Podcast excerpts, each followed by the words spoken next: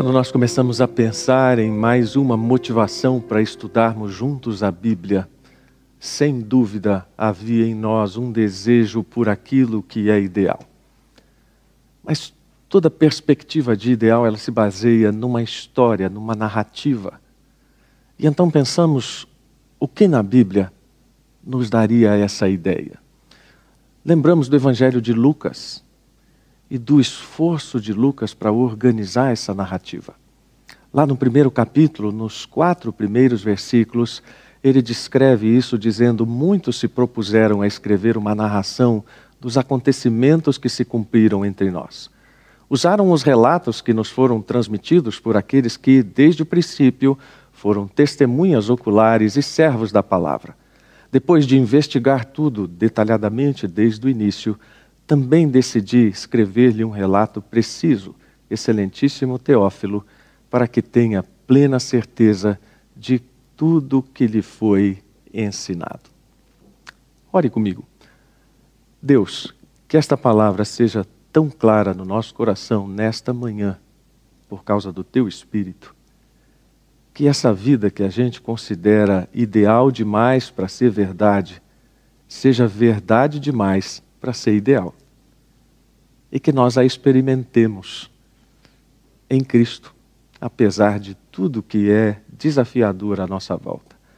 Ajuda-nos a olhar para o Evangelho de Lucas e encontrar as mesmas motivações que o levaram a pensar na história de Jesus, a contar essa história e a fazer dela a razão de viver. Em nome dele, o Cristo, nós oramos. Amém. Por que nós gostamos tanto de histórias? Eu já fiz essa pergunta mais de uma vez aqui, falando a vocês, e sempre estou pensando nela e buscando novas explicações. Eu tenho algumas novas. A primeira delas, o cérebro entende uma história da mesma forma com que ele processa os acontecimentos do mundo à nossa volta. Isso significa que, quando lemos um livro e vemos lá alguma coisa sobre correr, as partes do nosso cérebro que são ativadas são as mesmas que seriam se nós estivéssemos realmente correndo. Isso dá a essa dinâmica da história uma realidade que nós não imaginamos. Seria bom se funcionasse com a academia, né? A gente pudesse ler sobre a academia, já fosse, a coisa ficasse resolvida. Não... Bom, deixa isso para lá. Isso é coisa de sedentário como eu. Mas há também uma outra explicação. Essa vem lá dos gregos, desde Sófocles, que se fala assim: o ser humano continua sendo a coisa mais maravilhosa da criação, portanto, ele desperta fascínio. Nós queremos ouvir tudo o que há nas narrativas a respeito de gente, porque gente se interessa por gente. E se essas narrativas têm alguma coisa de justiça, de perenidade, de definitividade, como por exemplo seriados policiais, então isso atrai a nossa curiosidade. Nós queremos perceber como é que aquilo acontece. E por fim, porque nós também aprendemos por espelhamento. Aquilo que nós vemos nos outros serve de referência para como nós construímos a nossa vida. O cinema sabe disso. Por isso que algumas histórias contando pelo cinema ou contadas pelo cinema parece que nos abraçam, nos envolvem. Nós nos deixamos comover por aquelas tramas todas de uma maneira absolutamente extraordinária. Um dos maiores cineastas de todos os tempos, Ingmar Bergman, diz que nenhuma outra arte vai tão fundo nos nossos sentimentos como o cinema. Ele diz que ela vai até as profundezas do espaço obscuro da nossa alma. É verdade, a gente sabe disso. Quantas vezes eu estou assistindo filmes com a minha esposa e eu me emociono, e eu até tento conter para ela não ver que eu estou chorando. Ela diz assim, não acredito, você está chorando. Eu estou chorando, é. Por quê? Porque eu me envolvi com a história. E como tudo isso é muito visível, o cinema e toda a indústria cultural têm sido grandes instrumentos de difusão de todo tipo de ideias e ideais. Se tornou uma ferramenta importante numa cultura de massa que precisa transmitir mudanças a todo instante.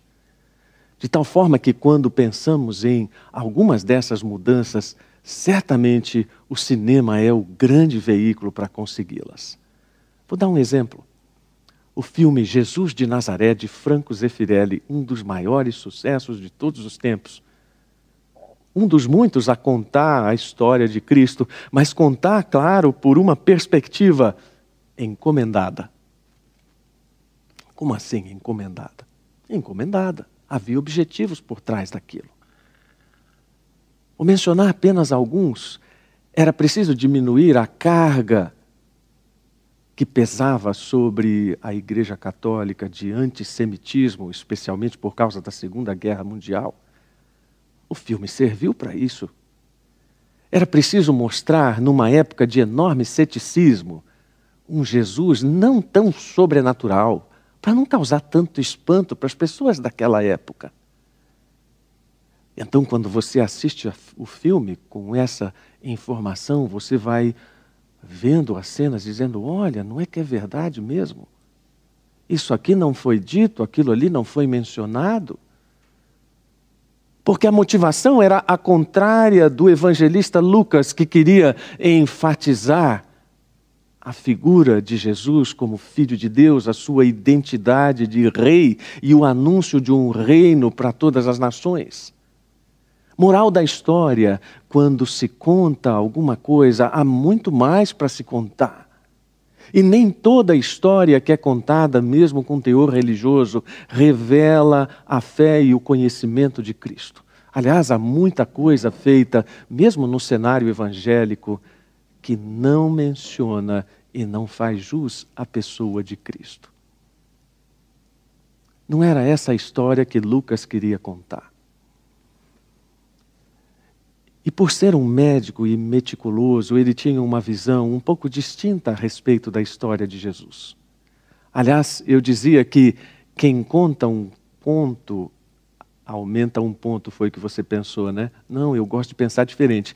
Quem conta um ponto tem sempre um ponto de vista sobre a história. E era exatamente o que o evangelista tinha. Uma ideia a respeito de como organizar aquela narrativa no meio de tantas e diferentes visões a respeito daquilo que Jesus tinha sido. Uma delas, ele próprio Lucas narra em Atos, quando ele diz: alguns judeus viajavam pelas cidades expulsando espíritos malignos. Eles tentavam usar o nome do Senhor Jesus, dizendo: ordeno que saia em nome de Jesus, a quem Paulo anuncia.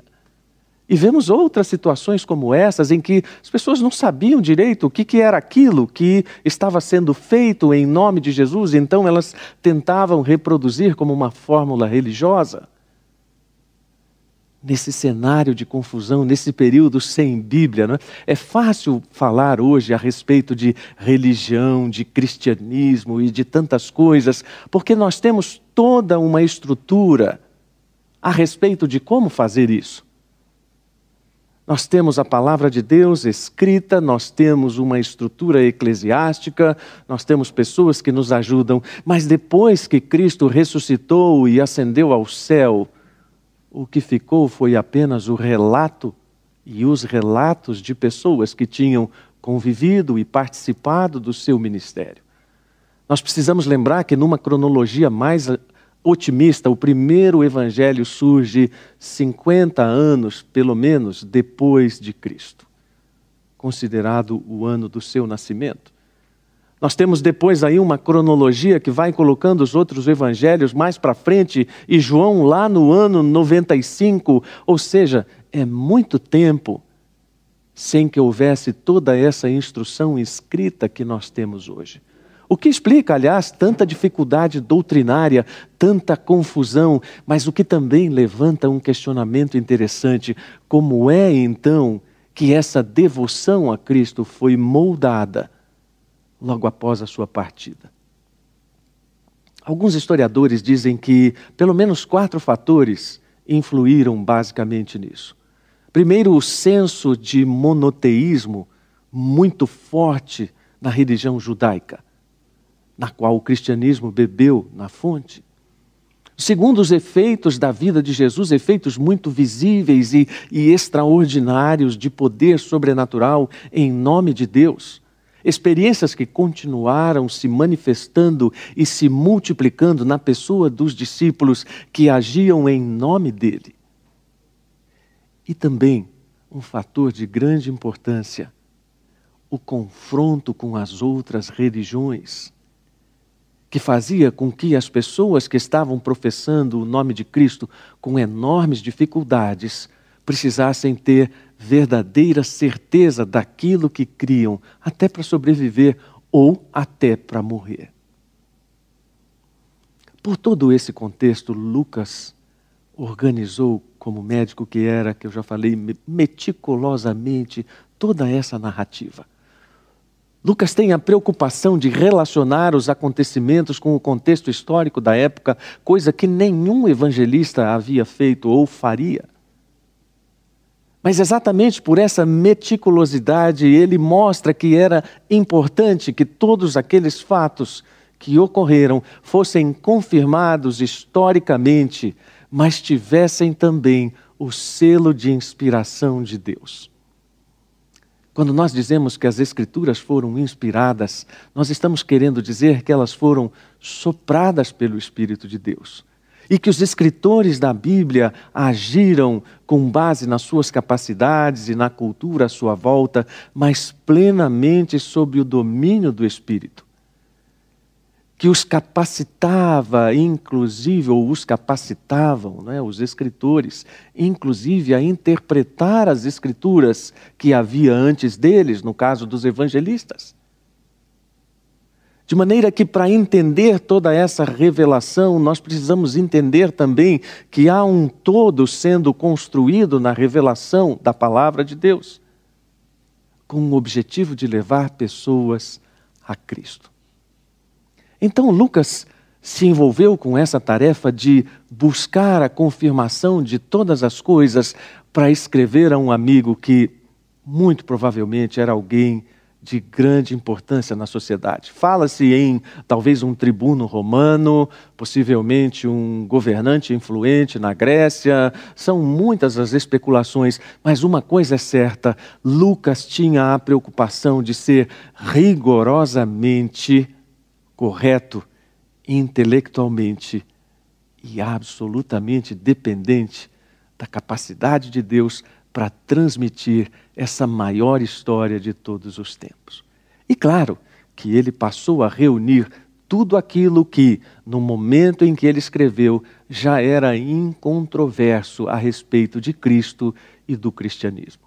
Por exemplo, todos sabiam, crendo ou não, que Jesus havia se apresentado como Filho de Deus e Messias, e que havia anunciado a sua condição de rei desse novo reino profetizado anteriormente. Todos sabiam que Jesus havia realizado milagres e maravilhas em nome de Deus. E ele declarou isso publicamente quando, na sinagoga, o próprio Lucas narra isso no capítulo 4, ele abriu as Escrituras e leu: O Espírito do Senhor está sobre mim, citando Isaías 61, 1 e 2. Diz: Porque ele me ungiu para pregar boas novas aos pobres, ele me enviou para proclamar liberdade aos presos e recuperação da vista aos cegos, para libertar os oprimidos e proclamar o ano da graça do Senhor. Todos viram isso. Era corrente que Jesus foi morto e ressuscitado. Não existe hoje qualquer dúvida a respeito da existência terrena de Deus a respeito da sua morte, a respeito da sua ressurreição. Pode não haver uma convicção de fé, uma, uma crença estruturada, individual ou coletiva, mas isso é fato comprovado por muitos historiadores. Inclusive historiadores que eram antagona, antagonicamente posicionados contra tudo que fosse cristianismo. Era sabido que havia uma nova forma gloriosa de existência em Jesus após a ressurreição. E que o seu corpo não era mais aquele corpo físico que ele tinha, mas um corpo glorificado e escatologicamente diferente, podemos dizer assim.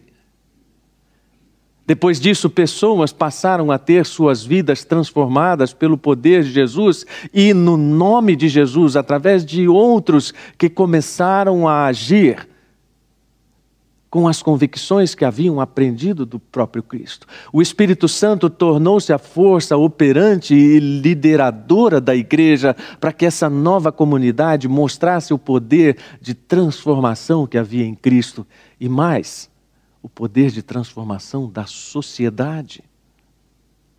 Muito se fala na transformação individual que Cristo promove, mas pouca ênfase se dá a todo o relato de Lucas no livro de Atos nas transformações promovidas por aquela comunidade em nome de Cristo.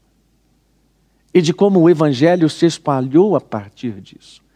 Ou seja, o claro propósito de Lucas é pegar todos esses aspectos e dizer: isso aqui é o objeto da nossa fé e isso aqui fortalece a minha fé. Isso é extremamente importante para os dias de hoje, em que nós vivemos numa sociedade tão plural quanto aquela época em que as dúvidas tomam conta de nós muitas vezes e nós não sabemos nem mesmo como lidar em relação ao tipo de organização política que temos. Isso porque já não temos mais uma sociedade onde a nossa religião seja hegemônica. Então não sabemos viver nessa sociedade pluralista.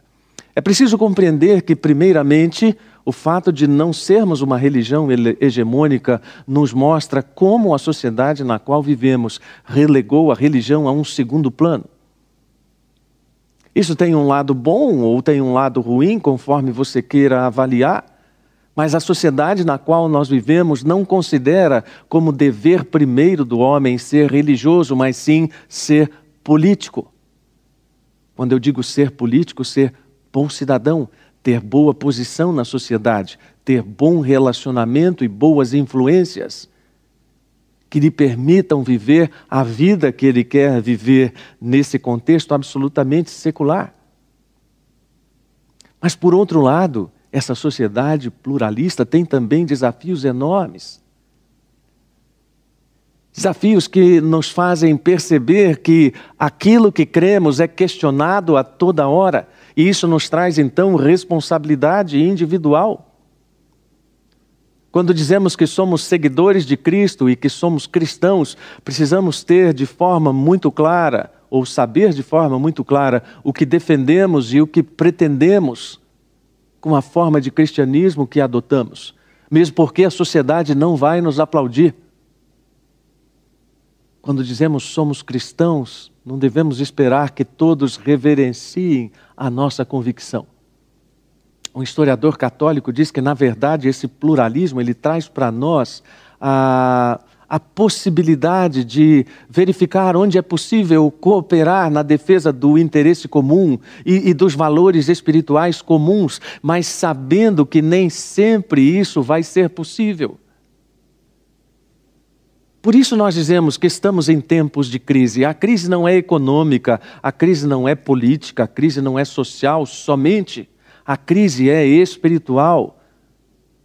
Mas quando nós cristãos dizemos que estamos em crise, isso significa que estamos dizendo que nossa fé está sendo atacada. Mas sempre foi assim.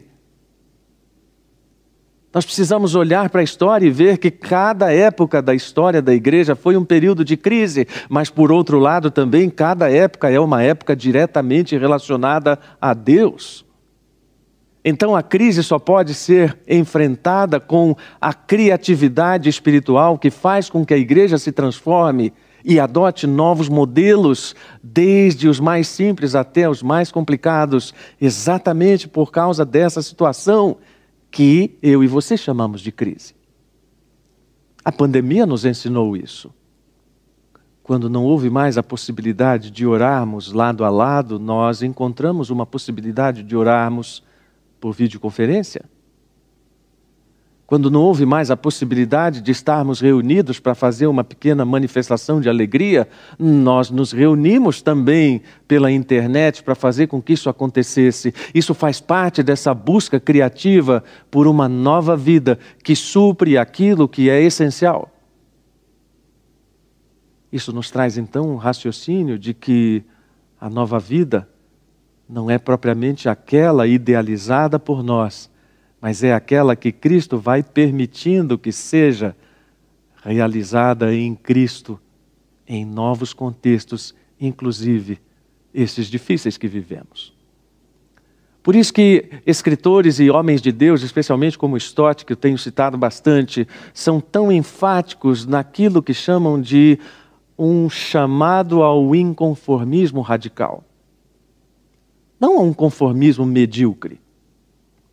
Porque Stott diz, diante do desafio do pluralismo, nós devemos ser uma comunidade de verdade declarando a singularidade de Jesus Cristo. Isso é difícil, isso é complicado nos nossos dias significa dizer que respeitamos a pluralidade e a diversidade de pensamentos, inclusive religiosos, mas também nos reservamos o direito de crer na singularidade de Cristo. Não significa sobrepujar pela violência, nem mesmo verbal, aqueles que pensam diferente de nós e lamentamos todas as vezes que a igreja cristã se valeu desse propósito para afirmar sua verdade. Essa nunca foi a intenção de Jesus. Diante do desafio do materialismo, nós devemos ser uma comunidade de simplicidade, considerando especialmente que somos peregrinos aqui. Um economista renomado está lançando de novo mais um livro que eu presumo que vai ser sucesso, como foi o anterior. E uma das máximas desse livro é: desigualdade não produz desenvolvimento. Como eu disse domingo passado, acho fantástico quando alguém não cristão corrobora uma verdade cristã. Acho fabuloso quando alguém consegue enxergar que, diante de todo esse relativismo que nós temos, nós precisamos ser uma comunidade de obediência, independentemente do que vá acontecer. Obedecer a Cristo não é ter todas as consequências medidas, boas e ruins, mas é obedecer apesar das consequências.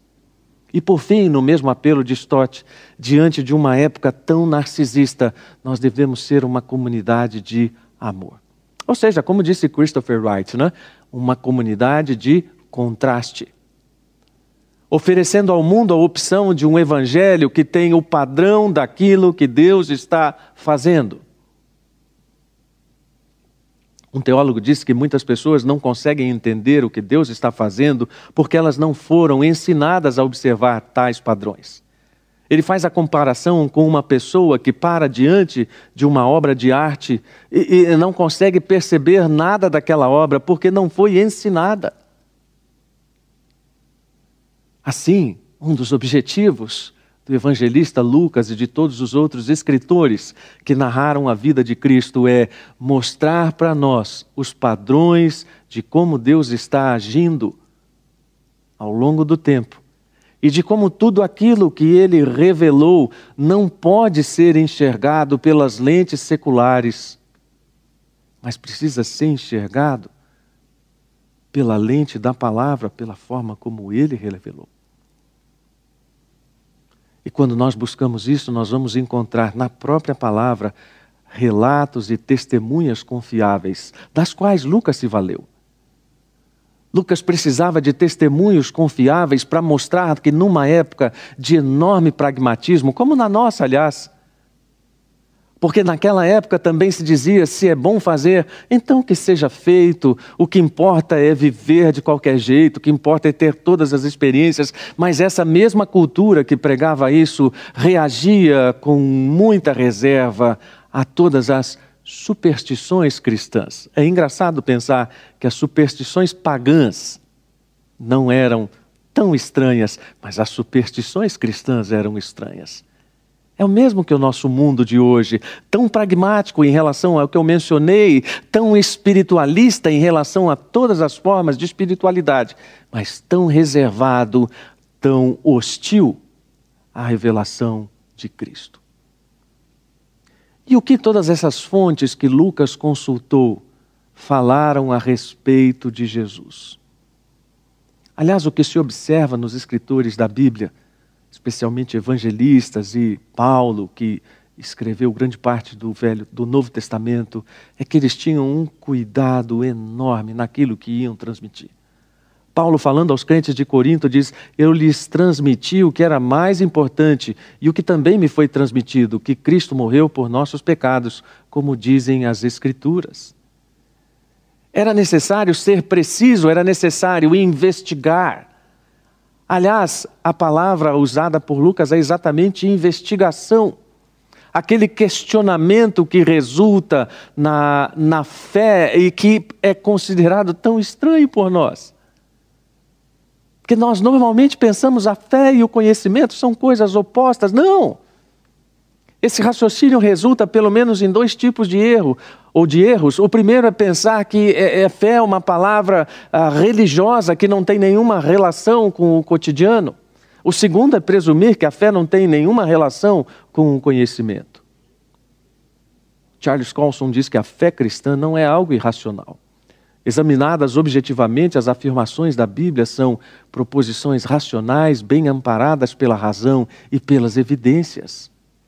Deus não faz com que nós abandonemos todas as nossas capacidades cognitivas de compreensão para adotar uma fé cega. Pelo contrário, Ele nos enche de evidências a respeito de como Ele vem agindo e a respeito de como Ele vem cuidando de nós. Apesar disso, nós temos uma lista interminável de dúvidas que, lamentavelmente, são as mesmas dúvidas que muitos crentes têm ou que muitos não crentes têm. É comum, por exemplo, perguntarmos se existe um Deus amoroso, por que, que este mundo dilacerado pela dor geme debaixo de tanto mal e sofrimento? Se os milagres de Deus contradizem a ciência, como uma pessoa racional pode crer que sejam verdadeiros? Se Deus criou realmente o universo, por que, que a ciência impele as pessoas a crer que o processo espontâneo de evolução explica a vida? Se Deus é moralmente puro, como é que massacrou inocentes ao longo da história? Se Deus é o único caminho, ou melhor, se Jesus é o único caminho para o céu, por que, que milhões de pessoas nunca ouviram falar dele e estarão fadadas à perdição eterna? Se Deus se preocupa tanto com as pessoas que criou, como é que pode reservar para elas então esse sofrimento eterno? Se Deus tem o controle da igreja, o controle supremo, por que, que a igreja tem estado ou, ou estado repleta de tanta hipocrisia e brutalidade, poderíamos dizer assim, ao longo dos séculos? Isso nos confunde, não é mesmo? Às vezes chegamos a pensar se ainda sou assaltado por dúvidas. Como é que posso ser cristão? Mas é bom pensar, para terminar, que confiar não é um estado passivo da mente, representa um ato vigoroso da alma, pelo qual escolhemos nos apropriar das promessas de Deus e nelas nos agarrarmos, apesar da adversidade que no momento parece nos dominar. Ou seja, vamos tomar esses fatos religiosos e os significados deles, porque é importante destacar isso também. Não são apenas fatos são fatos com significados no contexto daquilo que foi revelado sobre Deus. A Bíblia não é um livro de história. A Bíblia é um livro sobre Deus, sobre a revelação de Deus, de como Ele criou um mundo, de como Ele domina esse mundo, de como esse mundo foi entregue ao pecado e de como Ele restaurará o seu domínio sobre todas as coisas e a renovação de todas as coisas. Depois disso, então, nós podemos pensar que toda essa caminhada pelo Evangelho de Lucas vai nos ajudar a pensar que essa história que a gente quer contar é uma história de um testemunho oral de gente que andou com Cristo. Testemunhos, no plural, que continuam falando ao nosso coração renovando a nossa esperança. Testemunhos que foram transmitidos por pessoas e meios confiáveis. Sim, a Bíblia é confiável, Deus é confiável, Jesus é confiável, o Espírito Santo é confiável. A história que a gente quer contar, ela foi comprovada de diversas maneiras e é maravilhoso ver como pessoas que ao longo desses dois mil anos se levantaram, às vezes até com raiva e hostilidade, para contrariar a palavra e acabaram rendidas à verdade da palavra. Essa história que a gente quer contar, ela pode não ser a ideal do ponto de vista que a gente imaginou. Mas ela é a base de toda a história pessoal que cada um de nós pode ter em Cristo. É mais ou menos como se Lucas estivesse dizendo: Teófilo, vou contar uma história para você que vai mudar a sua história e que pode ser a sua história. Ele poderia ter terminado o evangelho dizendo: Então, Teófilo, essa é a história que eu queria contar para você. Essa é a história que até hoje é contada e transforma a vida de pessoas. Por isso nós estamos fazendo tanta questão de fazer com que esses esforços, ou melhor, de cooperar para que esses esforços abençoem a sua vida, transformando a sua visão de mundo, transformando a sua visão do que é o ideal, transformando a sua visão a respeito do que Deus está fazendo. Na verdade, a vida que a gente quer viver não é propriamente essa do ideal, mas é aquela que tem Cristo como base de todas as coisas e é nele que nós estamos confiados. Ore comigo. Senhor, obrigado porque o Senhor nos fez de um jeito que gostamos de histórias. E obrigado porque, por gostarmos de histórias, nós somos sensíveis também as tuas grandes verdades que nos foram reveladas na Bíblia por meio de histórias. Então, ajuda-nos a termos a inteligência do Espírito para fazermos as conexões com essas histórias e a nossa história de vida de forma adequada. E entendermos que tudo que está revelado ali é revelação do teu amor, do teu cuidado por nós. E que o ideal que pensamos não é necessariamente o melhor para nós, mas que o melhor para nós é o ideal em Cristo. Então, nos ajuda a termos esta convicção nesta manhã. Coloca as nossas dúvidas para longe, ó Deus, para bem distante dos nossos corações, para que essa grande história prevaleça em nome de Jesus, o Senhor da história. Amém.